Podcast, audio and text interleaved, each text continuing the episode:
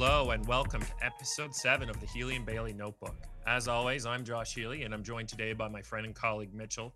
And Mitchell, we've got a real treat in the form of professional footballer or former professional footballer and current OneSoccer analyst Jordan Wilson joining us today. Jordan, how are you doing? I'm good, guys. How are you? How's the Christmas, New Year's? How's everything? Fantastic, man. I appreciate you coming on the show. Christmas was good. Um, I'm, a, I'm from Nova Scotia as well, so I live in Halifax. Went down to Cape Breton for Christmas, so that was fun to see the family. How about yourself? How's how was the holidays? Yeah, good. It was relaxing. Um, family came in from from Calgary, stayed with us for, three weeks. Um, so that was nice. Uh, just enjoying, yeah, just enjoying the time with the the kid, the wife, and we both have big families, so it's just a, a lot of a lot of running around. Nice, man. I'm happy to hear that uh, holiday season treated you well. But to your career, well, we're gonna get really official now. Let's do it. Um, Jordan, obviously you- you grew up in Mississauga, Ontario, and I'm just really curious how you got started. Uh, you know, did your did your dad, uh, you know, have an interest in football? Did you always want to be professional? How how did that all come about? Yeah, I think my dad was the the start. Um, he'll be the catalyst in my story for sure. The person that put the ball at my feet um, from an early age, but something I fell in love with since I was three. And so I think it's a bit of both. I think it was soccer is always something where I felt as if that was just like my peace. Like anything else could be chaotic as a kid. You're going through so much when you're you're growing up and hormones and all this. But soccer was just something. I had a ball in my locker in high school. Like whenever I just needed to get touches when I needed to get centered, it was soccer. So it was a bit of both. It was more like a it was in the family for sure, but it was something that I was introduced to young and I just fell in love with and, and just didn't look back. Yeah, And- obviously, I was just gonna jump in there, Mitchell. Obviously, the uh, the, the you know the football landscape in Canada when you were growing up is a little different than it was now. What was it? What was it like coming up through the youth system in, in Mississauga? You know? I, I kind of describe it now to younger players, players I used to coach, um, just any teenagers, but even parents that ask me. I feel like the time where I grew up is just it was pure. Like it wasn't really about academies or how much money you're spending. It was really take the best players and go to the club level, and we're gonna play you in the winter. We're gonna play you in the summer, and you're gonna grow up. So there are rivalries with players that I grew up with as kids and I see now, and I'm instantly like thrown back 20 years to like when you used to play. And there are a few names you can mention, even playing with them in, in the CPL, but it's just like you're brought back to a time where you're 12, 13, 14, 15, battling. And I remember taking losses as serious as like the Premier League at that time. Like you're just you're you're gutted, or you're going to school with those guys, or you know friends of a friend. So it's like you just always want to have bragging rights. So I'd say at that time we didn't train as much, but we trained very hard. I think all of us wanted to be um, as good as we could and go as far as we could. And I think that time I say pure just because it wasn't about money or how far you could go with it. I think we were just all pushing to to be better. And that club system where it was just maybe like 300 400 dollars for the the summer uh, when you're doing tournaments and whatnot it was just very pure very much uh, uh just get the most out of what you're doing When you talk about that, when you say that it was it was very pure back when when you were developing and coming up, like, do you think that there's been a difference now in in kind of the barriers that are that are kind of in place for for certain players? Like you said that you know it was only about four hundred dollars to to get involved at the club level. Is it a little bit lesser attainable now, or where do you think it is? What direction has it gone in between your days and a teenager getting? yeah obviously inflation is real and obviously the time is different but i think i think you're catching on to like i, I grew up in a, a time where you're playing club and then tfc academy came i remember everyone wanted to like go and kind of rush and, and make themselves available for tfc academy and if you think about it in such a large place as the gta right the toronto region the greater toronto area and everyone's rushing to play for one academy team it's just a bit it's a bit difficult, right? If you think not all the best players could be selected. That's just kind of how it was. So for me, I kind of like being in the middle ground. I wasn't the worst player, but I wasn't the best player. I was just that guy that like had a bit of potential and worked hard and I had good habits. And that's what kind of helped me play. But I think to answer your question about nowadays, I think there are more opportunities. I think what comes with that is um yeah, I guess talent spread out. Talent is a bit more um I don't want to say like there are loopholes, but it's just there are so many more options to to really go and play and, and what you want to do with it. So it is different. I don't know if I was to grow up in this day and age, if I was 14 right now, what I would do. But for me, growing up is very simple. There was OISL, there was Ontario Soccer League, one league that was the top league in my age group. And if you're playing for it, you're playing for one of the teams and you're going at it against London, Brampton East.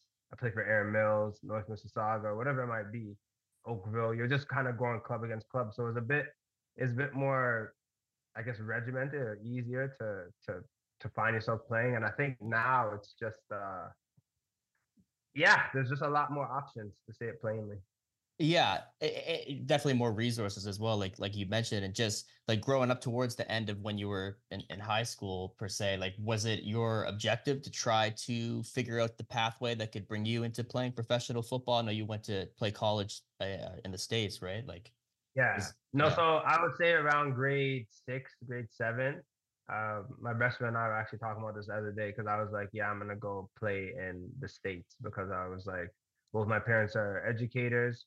They're like, you have to go and play, or you have to go and have a post secondary. You have to go and college, university. You have to do something.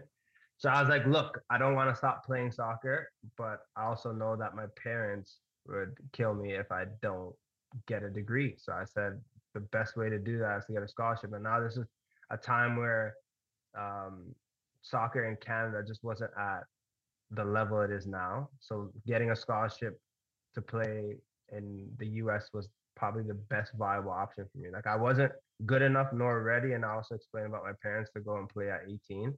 So I knew grade six, grade seven, it was like high school was that time to really focus, um, get good enough grades so that I can go and get a scholarship. And uh, that was my focus.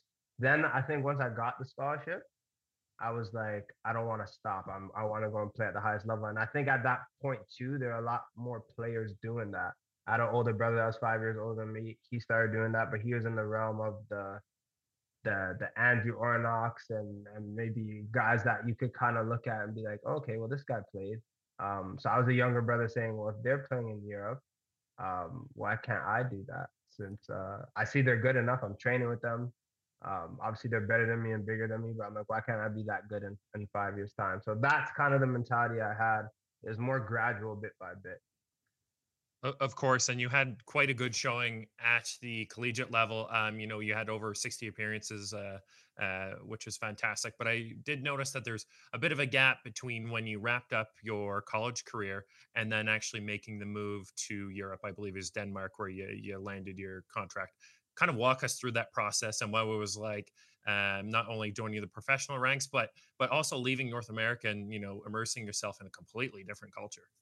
Yeah so i'm saving the the full story with all the facts for a memoir that maybe i write one day but i'll give you the bullet points. For me is like once i graduated i was literally since I, I got the diploma in my hand two weeks later i had family in england. I said i'm going to go to the hardest place in the world my brother lives there um, has his family there. Was Obviously from here, but whatever, moved there to to coach.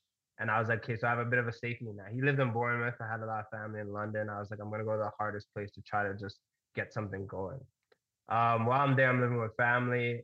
England is so hard, so busy. It's like saying you're a footballer in England is just saying you you want air to breathe. Like everyone is a footballer. Like you would talk to people like you're playing for, and if you're not saying Tottenham, Arsenal, and like talking first team, you're just you're a regular old Joe. Everyone wants to play football. One, I loved it, but two, I just wasn't prepared for it in terms of how we treat football here. Also, the level. Like there are just there's just so many talented players. Um, long story short, I was playing like 12th division over there, just like trying to get seen and and and putting my name out there and trying what to. What was the name of the club? I was playing for a club called Croydon FC. Literally a little bit up from Sunday League, but it was it was low on the on the football pyramid. And more for me, it was just because my dad's British, I had a British passport, just to be over there and try to get acclimated in some way um, to the time zone, to to the the hustle, the grind. I was there for a little bit, and then um, through a connection I made, there was an ex pro player uh, that had like runs, and they were League One, League Two players that were there and he's like, look, if you can hang with these guys, maybe I can maybe talk to some some contacts. Uh, so I was with him, and uh, I was doing well. And then he was basically like, "Look, I can get you on trial with this League Two team." And um, I was like, "Okay, let's do it." Obviously, I have nothing to play for. I'm like away from home. From that, I went and was on trial. I was doing all right. I was playing like right back. Again, there's so much talent um, in England. I wasn't standing out. I wasn't the worst player, but I wasn't good enough. I would say, if I'm actually being honest, to be like, look, this is a um, a team that I could get into. And I remember Phil Brown at the time. It was Southend United in League Two. Was like, look, you're a good player. I could recommend you to play somewhere, but like, and he was just new to the club. He's like, I'm not signing you to be a full time first team player. At that club, there was a guy that was from a Danish Superliga club that was like, you would kill it in Denmark. You're a good player. You just need like the right um, setup. And I guess a little uh, backtrack in the story is I used to play with a travel team, Bridges FC, um, based out of Chicago. And I used to take trips every summer to Europe and play pro teams. And there were a lot of college guys in the summer. They would just be training. A guy, Brett Hall, used to play for Chicago Sting, play like Beckenbauer and Pele and all those guys, like back in the 70s, 80s. Um, he took a real liking to me and I was training with them. So I kind of knew a bit about Denmark because I had a bit of interest as well from a team, Hobie Crew, when I was younger, like 19. I went on a trip. They liked me, came back. My, I told my dad, I'm like, look, sophomore year, let me go. He said, no chance. You got to finish school. That whole connection just went away. This yeah. was like three years later, I graduated. I was basically just on my own. I couldn't go back to that old coach and be like, hey, you remember you wanted to sign me for U19s? It was what was that like for you at that time as well? Were you really intrigued? You wanted to go over with this club? Like, was it disappointing yeah. that you had to stay at the collegiate club? Oh, for sure. Like I remind my dad all the time. He's like, "Oh, you haven't built me like a mansion yet." I was like, "Well, I could have started when I was 19."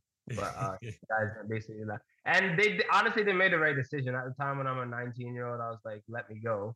But it, it makes so much sense to just let me grow up a bit, get a degree, also just something to fall back on. You don't play football forever. I think that was very smart. At the time, I didn't I didn't love it. Obviously, I'm I'm like this is what I want to do. And I think now, if it was the same situation, my dad would probably let me go because it was like online you could do like this is a time when that wasn't really happening, right? In 2010, like yeah, of course you could do online courses, but usually it was like if you're at university, you should finish and get your degree. It wasn't like hey, do two years and then you'll do the other two years somewhere else. What was that your degree in, or what is it? I did uh humanities, creative writing. I kind of wanted to when I was young, I wanted to be a teacher. So mm. still do some days to be honest. So I just wanted to get an English degree. And then the, the plan was maybe to come back and, and do faculty, do the two years, um, do do teachers college. But once I got the degree, that, that was good enough for my parents to be like, hey, you can go do what you want. So yeah, that's what I did. Um, so I'll wrap this up quickly. The Danish team. I was on Superliga. Had no affiliation. It's just like where does this guy play? I went to NAIA school.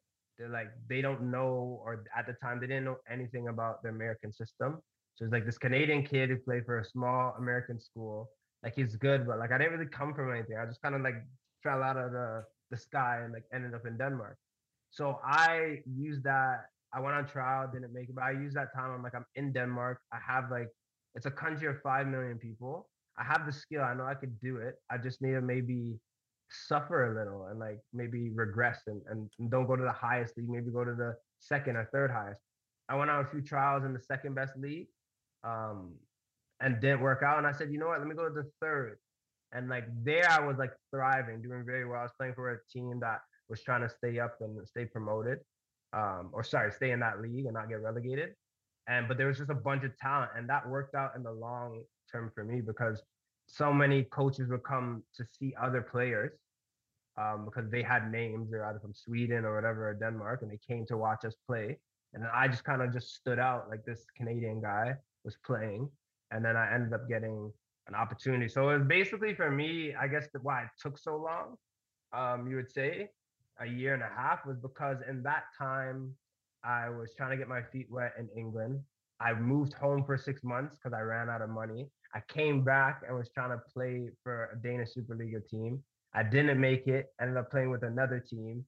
Then I did a good six months basically playing for a third division team in Denmark, but just like I was getting paid I guess you'll say it now. I can say it like under the table, like it wasn't a Yeah, contract.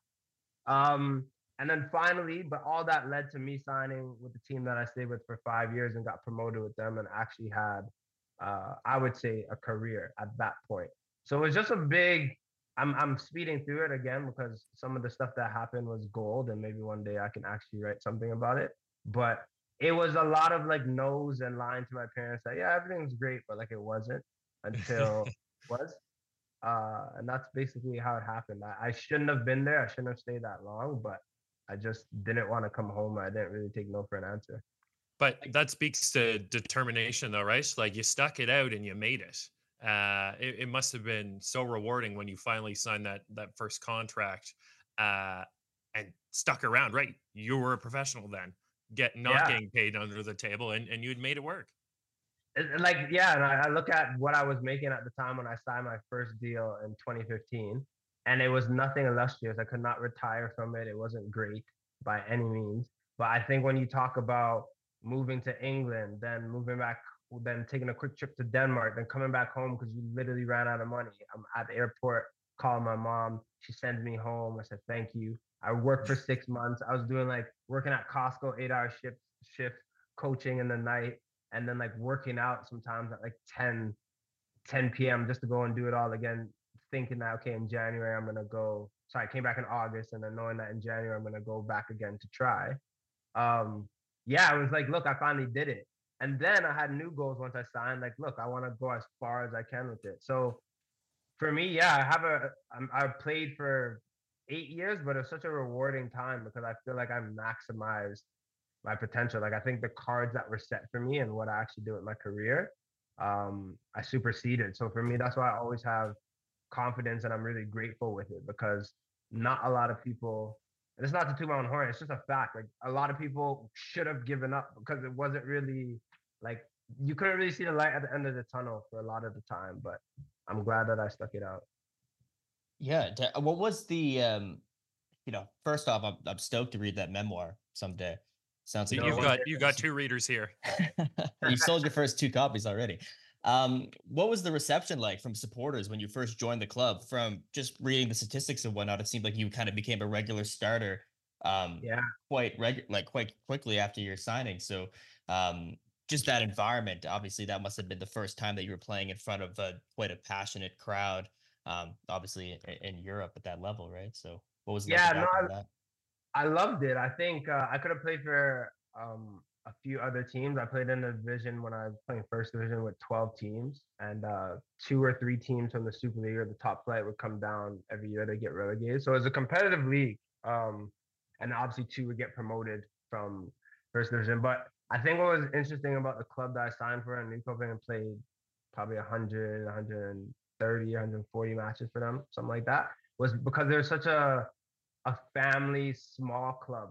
Like I was a big fish in a small pond. Like in the in the Denmark scene, yeah, I was playing for a dinky club, but where I lived, like losses were felt throughout the city, wins were felt throughout the city. Um, just the fan base, right? Like I can remember the very few goals that I scored, but if I did score a goal, I was a hero. Or the red cards were felt for weeks because you're letting down people um, in a city. So that was huge for me. Where specifically was the club located? So Nykøbing is on an island that is basically um, in a region called Chilen, but it's like you have Copenhagen probably an hour 15 north of Nykøbing, but Nykøbing is just like a little island that it takes maybe 10 minutes to get to the big island where uh, Copenhagen and everything is. But yeah, so it's just a very small family club. Everyone knew everyone. Um, but if you're a footballer there, you were you were beloved for sure. He must have been a celebrity in the You know, I hate saying that word because I mean, but it's because it was so small. It was like, yeah, you everyone knew you. Um, and like I said, losses were felt, wins were felt. Um, I remember when we got promoted, I literally felt like we were we were floating just because of how the city was. Um, but those experiences were, yeah, they again, it was an eight year career, but it was just something that, yeah, there's so many great moments that I'll, I'll never forget. uh, to pivot a little bit towards the CPL and where your career, um, you know, progressed um, or ended up going. Um, wh- you know, can you remember the first time you heard about, you know, the chatter back home about the Canadian Premier League potentially being a thing? Did did you know immediately that hey, this is a, an avenue that I want to do, or or were you happy to continue, uh, you know, with with your club in Denmark?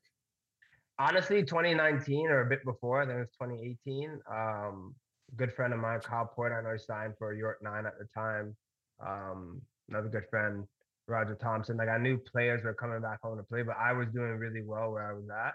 And I was like, I didn't really think. And Europe, I was always not coach, but I always just thought Europe was a spot to be at.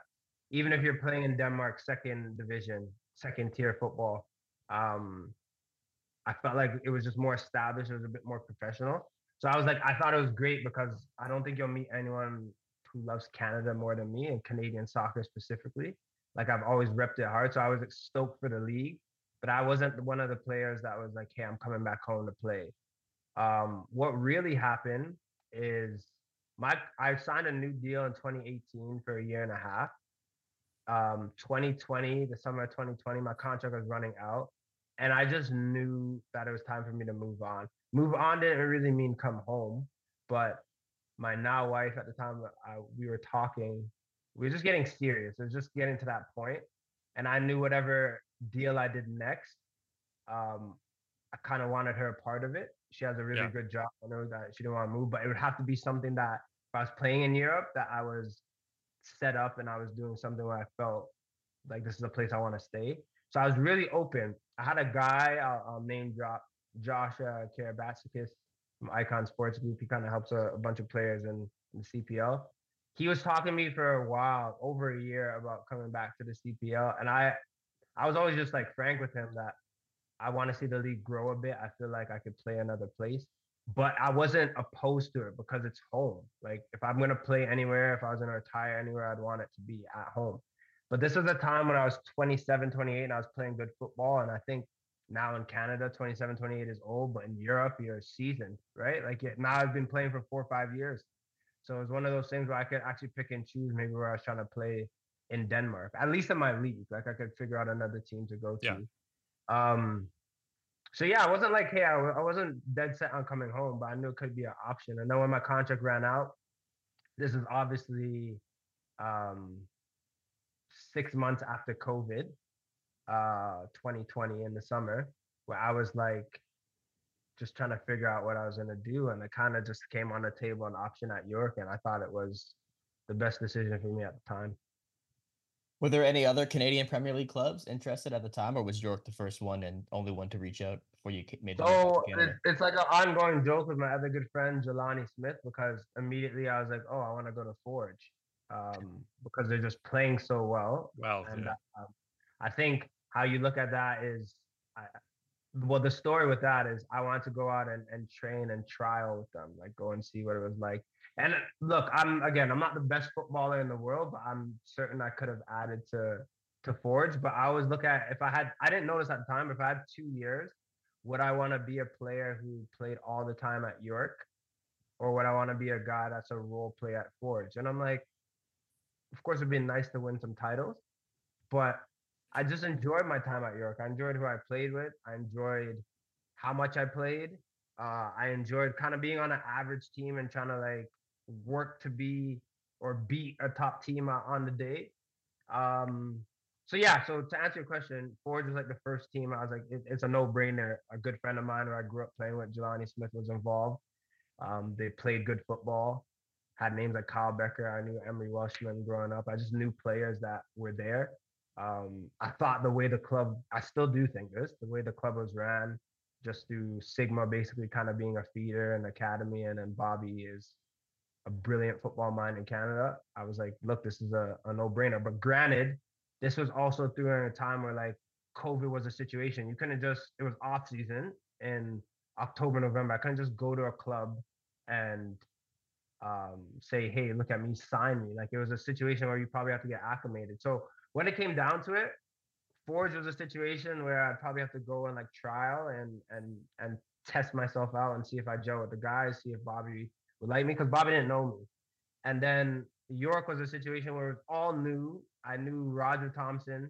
I didn't know any other players, but Angus McNabb and and and Jim Brennan at the time were like knew a bit of me, and it was probably easier and better to go. And I was like, look, in this climate, I'm like, I just want to play football. I don't I don't really care. I don't have an allegiance to going to Hamilton going to York. I just want to play ball. So I just chose York because it made the most sense to me at the time. Uh, but I have no regrets. I'm glad I did that. Uh, it, it obviously paid off as well. Again, you know, you had over 50 appearances for York, right? You were playing regularly. Um, you know, obviously we're we're sitting on the couch watching you play, but uh, you know, it was it was an interesting time. Um, what was that transition like going from Europe to you know what was very much a fledgling CPL coming out of COVID? Yeah, so this was probably the first time in my life where I had a year off. So I remember when we came to the second bubble. Um, yeah, in Winnipeg, it was like the first time I was actually playing football for a year, um, competitive football. So there was like a learning curve for me. I had to get fit. It took me about, honestly, probably when the bubble was over, I felt fit and and could actually play football the right way. Um, and I'm not one of the play, one of those players that could just like get by on talent. A lot of what I brought to a team was my work rate. So if I wasn't fit, it was hard to really show that. Um, and the bubble is just difficult in itself. But I think coming back into, I think yeah, that season um, starting it was refreshing because there's just so much talent in the CPL. I think players are individually fast, strong, um, technical. I think what maybe Europe has obviously over the CPL is just like the history, right? And the fact that it's just a bit more professional. There are clubs that have been um, established for 50, 60, 100 years. Like that's just what they have over the fact that the CPL is, is five years in. So you're just still trying to build that culture.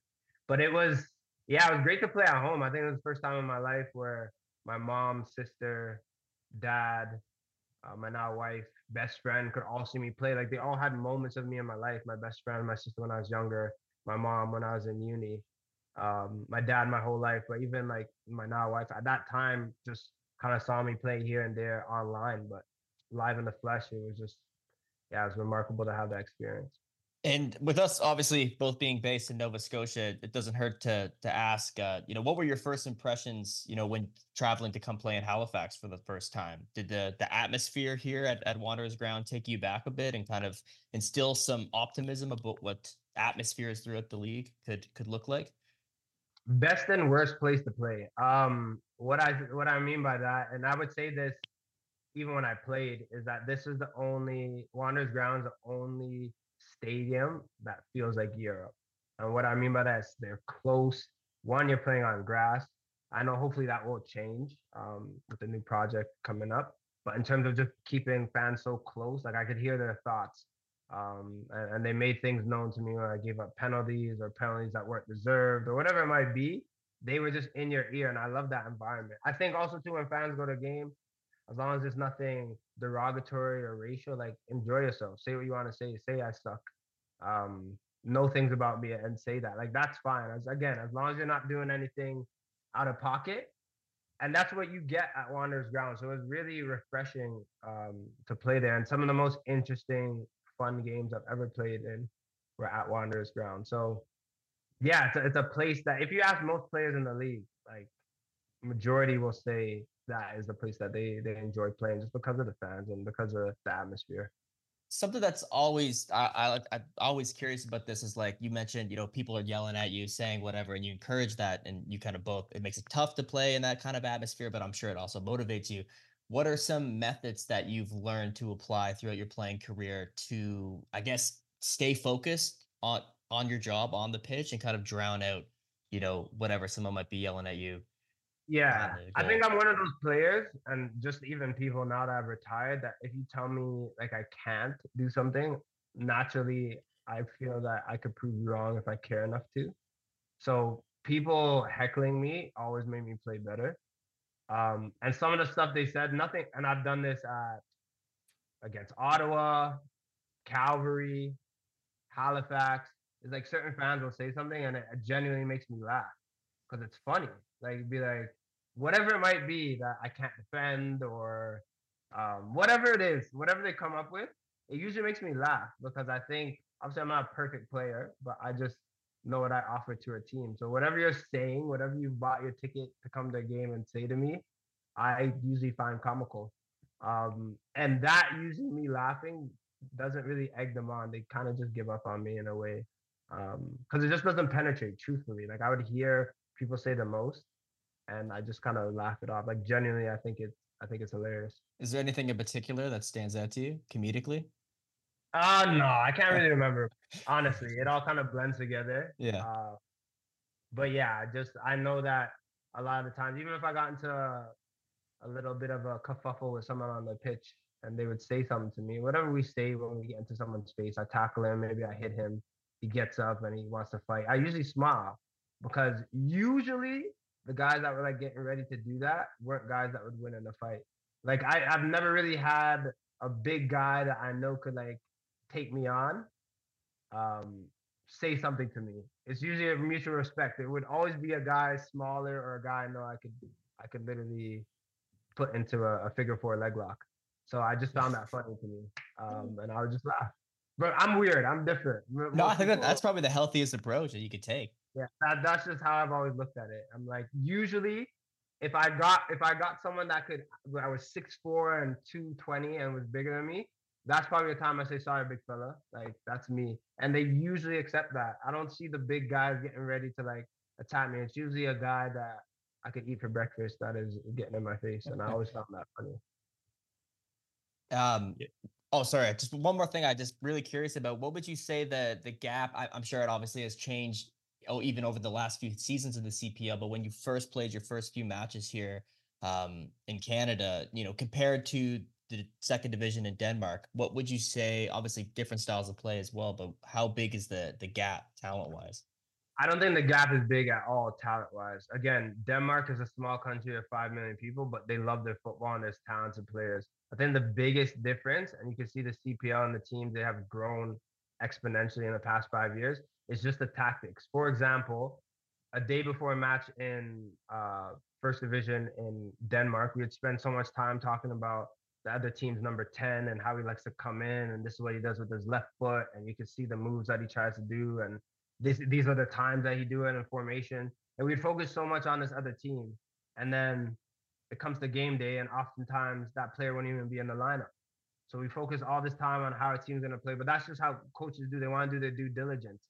And I like the CPL because I think a lot of coaches tactically are in tune with how they want to play. And obviously they play teams four times. So they, they know players and they know how they, but they're mostly concerned about getting their lineup, their players, their play right.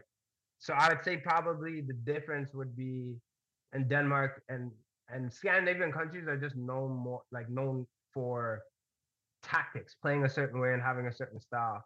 I like that the CPL and the coaches and the players, there's a bit of a hybrid. Yes, there is a style, but there are just still those X factors that will hurt you. The players that, you know, if they're playing and they're on, they can go and change the game. And, and it's a bit more raw. And I think that's also marketable. I think that's also what makes the CPL so um, enjoyable to watch. And if you're looking at a season like this past one in 2023, that's what had you at the edge of your seat is because on any given day, there could be certain guys that stepped up and really just changed the game. Um, I think that's just what needs to be continued to be nourished because yeah, it's gold. Yeah, I, I was going to say I so I covered uh, the Wanderers pretty in depth this season for the Wanderers Notebook, uh, just the blog I run here in Halifax, and what you're speaking to, like that star power almost. Like you can feel it. Like I remember the when uh, Morelli came back this year and he stepped on the pitch for the first time. There was like this magnetism of like, yeah, what is he gonna do?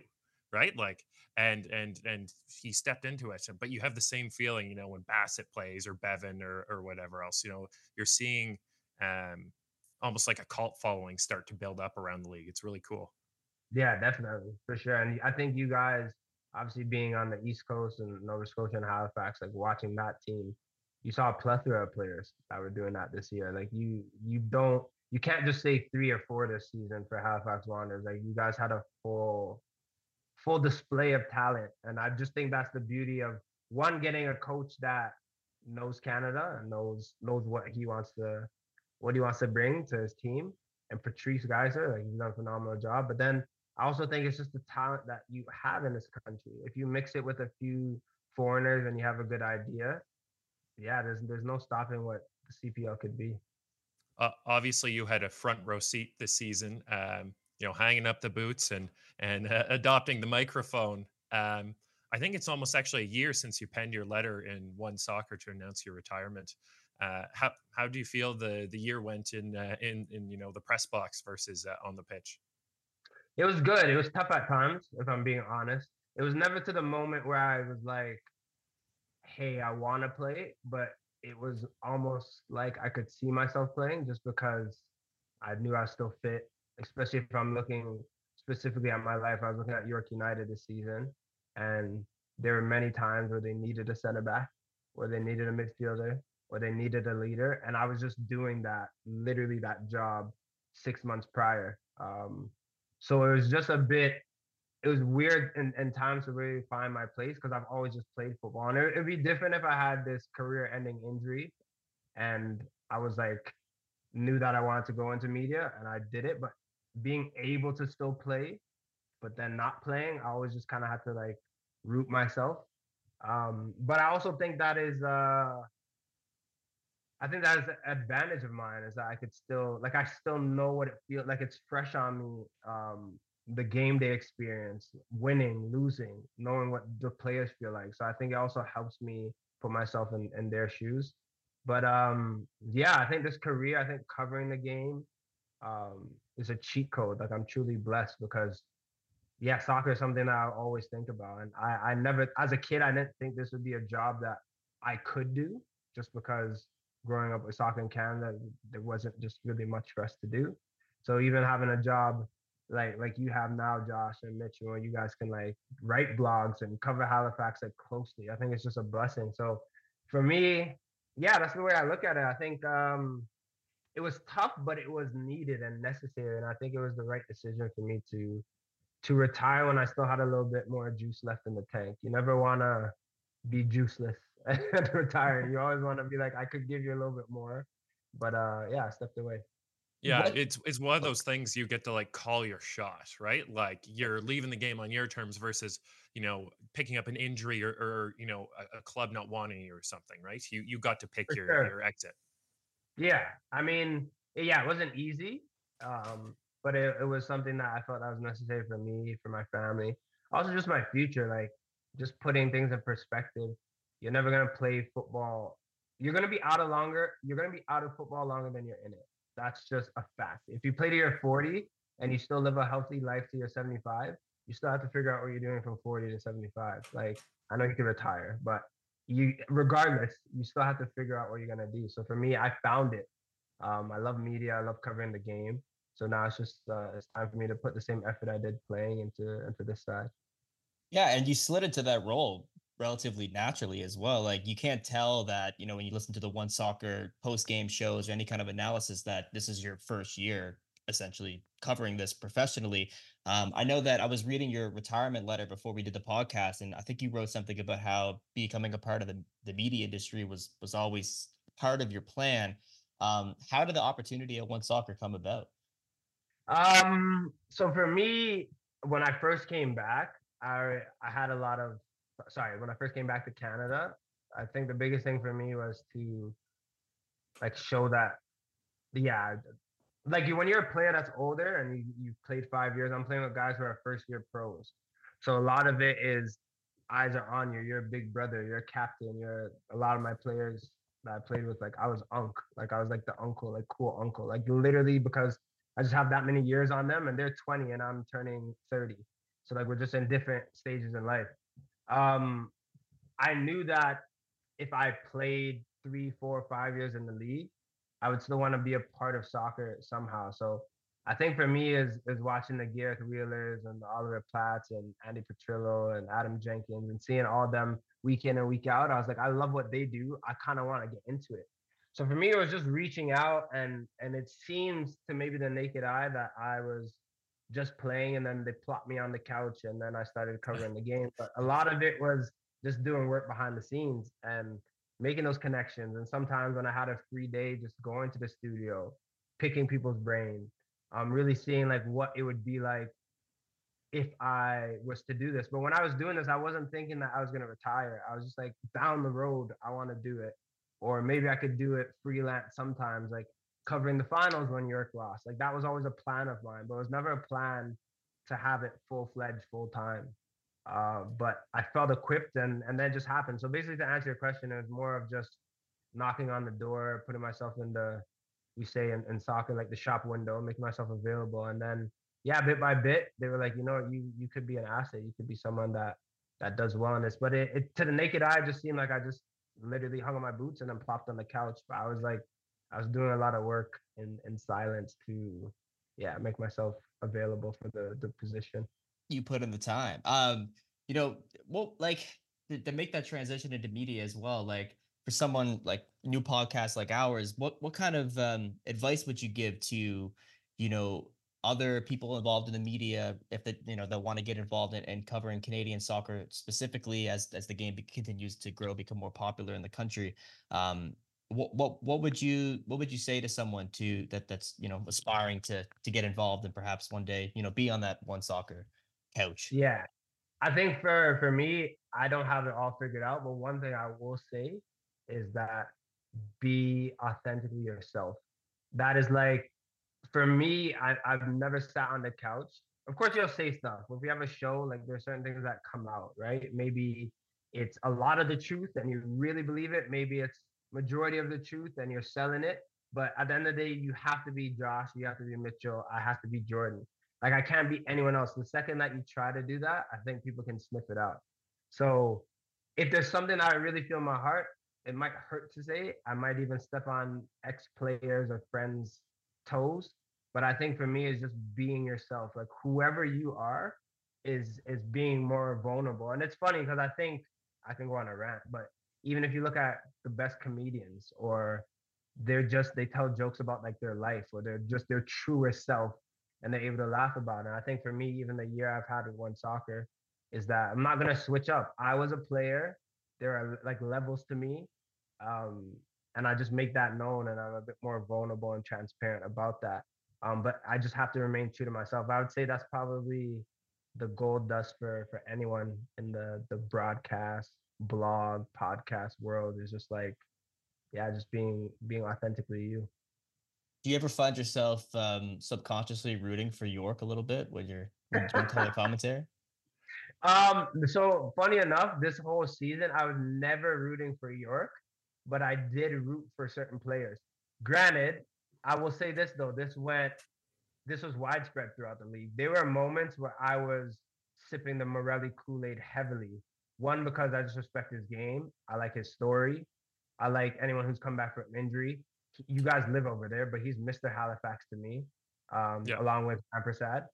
Uh, I was heavily rooting for Ali Musse at moments this season because I played against him he's gotten the better of me sometimes. And I remember matches where I was not many, but there were a couple where I was soaring over him. I was like, yeah, I got your number.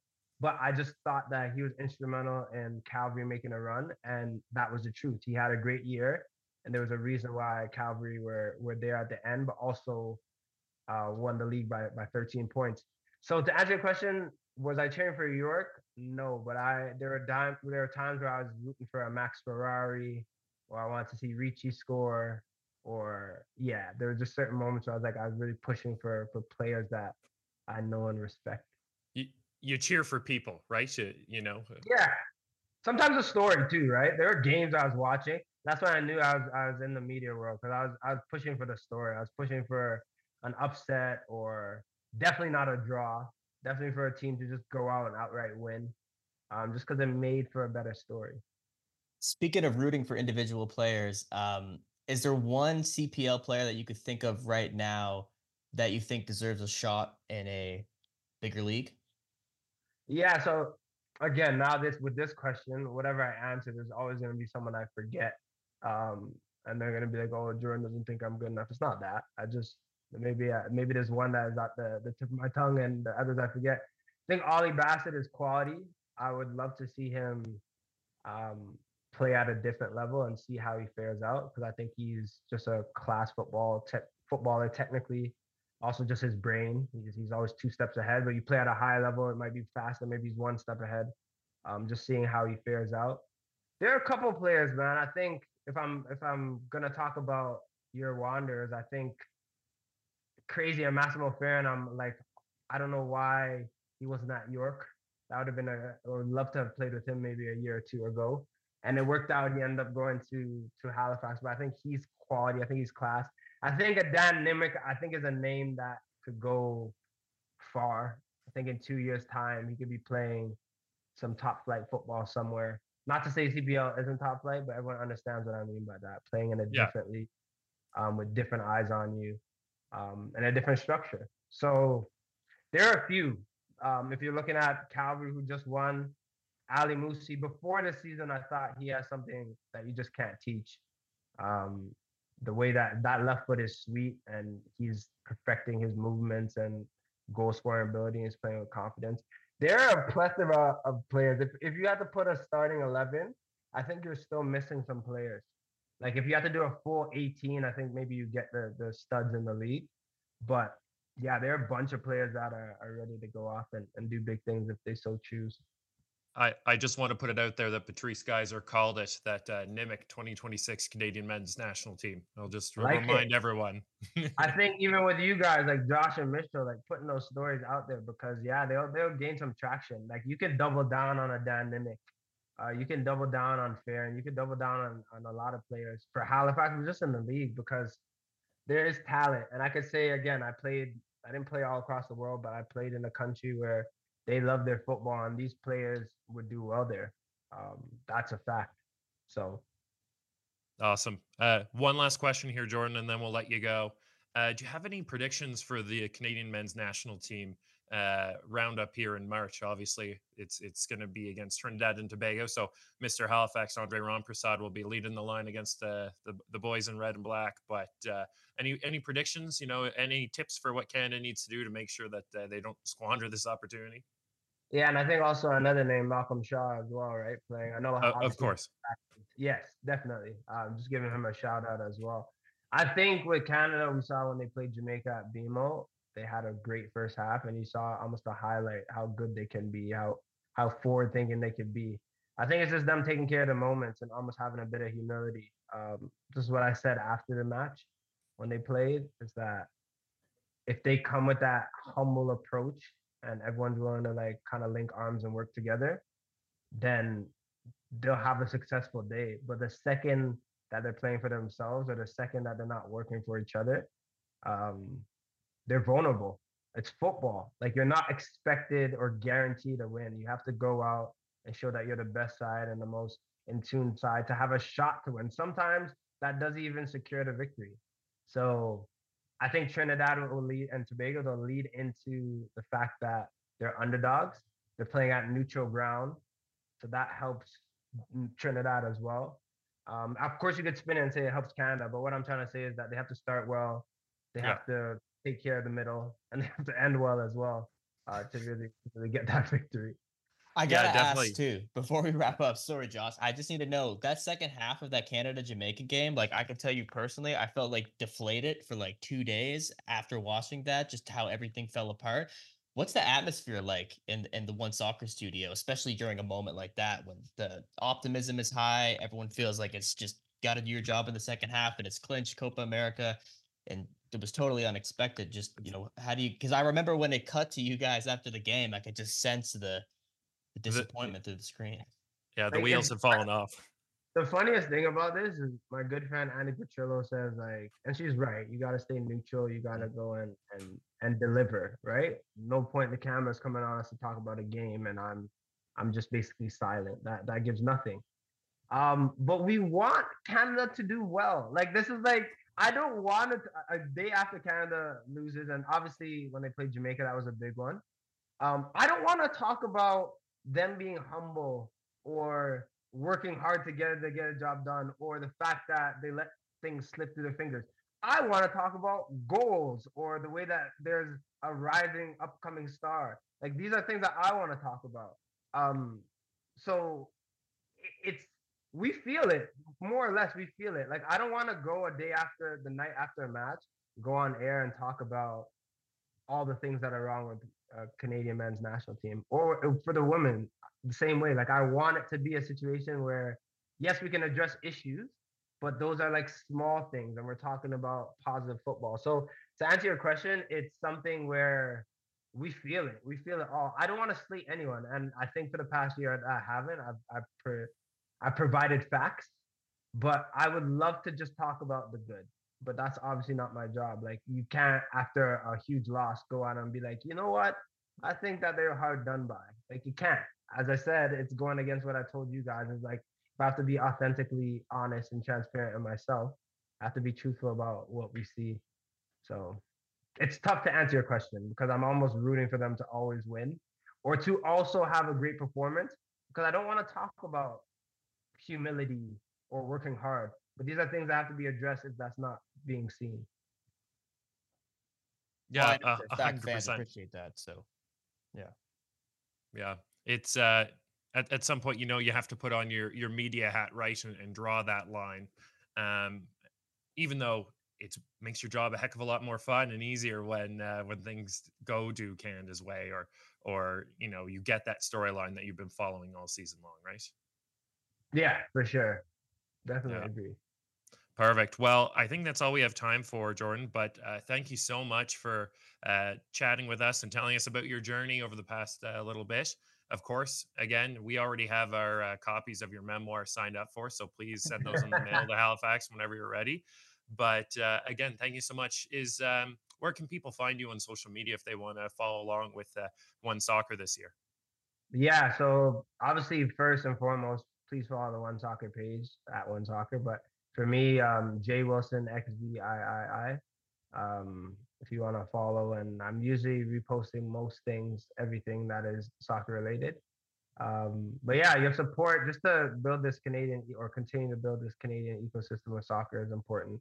Appreciate what you guys doing as well on the East Coast because every little bit counts, right? I think talking about the game, having those conversations, um, supporting teams, it's huge. This is cultures all around the world. You can say England, Denmark, France. There are all these things that like push towards a, a club, and we need it. Like the the Mitch and the, the the Joshes around the world, like we need that. So continue to keep doing that, man. It's important. Yeah, thank you so much. And you know, it's it's it's happening, right? It's grown so much in the last number of years, and it's only going to continue to grow as we uh, get closer to the the World Cup in 2026. So um, on your end of things, Mitchell, where can people follow you for uh, all the latest news? Yeah, so you guys can follow me at, uh, Can- at Canadian Soccer Talk on Twitter or X, whatever you want to call it these days. It's at uh, Can C A N Football F U T B O L Talk on uh, on Twitter. So give me a follow. Last but not least, for all the latest Wanderers news, you can follow me at wanderersnotebook.ca or at Wanderers Notes on Twitter. Again, thanks so much, and uh, until next time, guys. Thank you very much.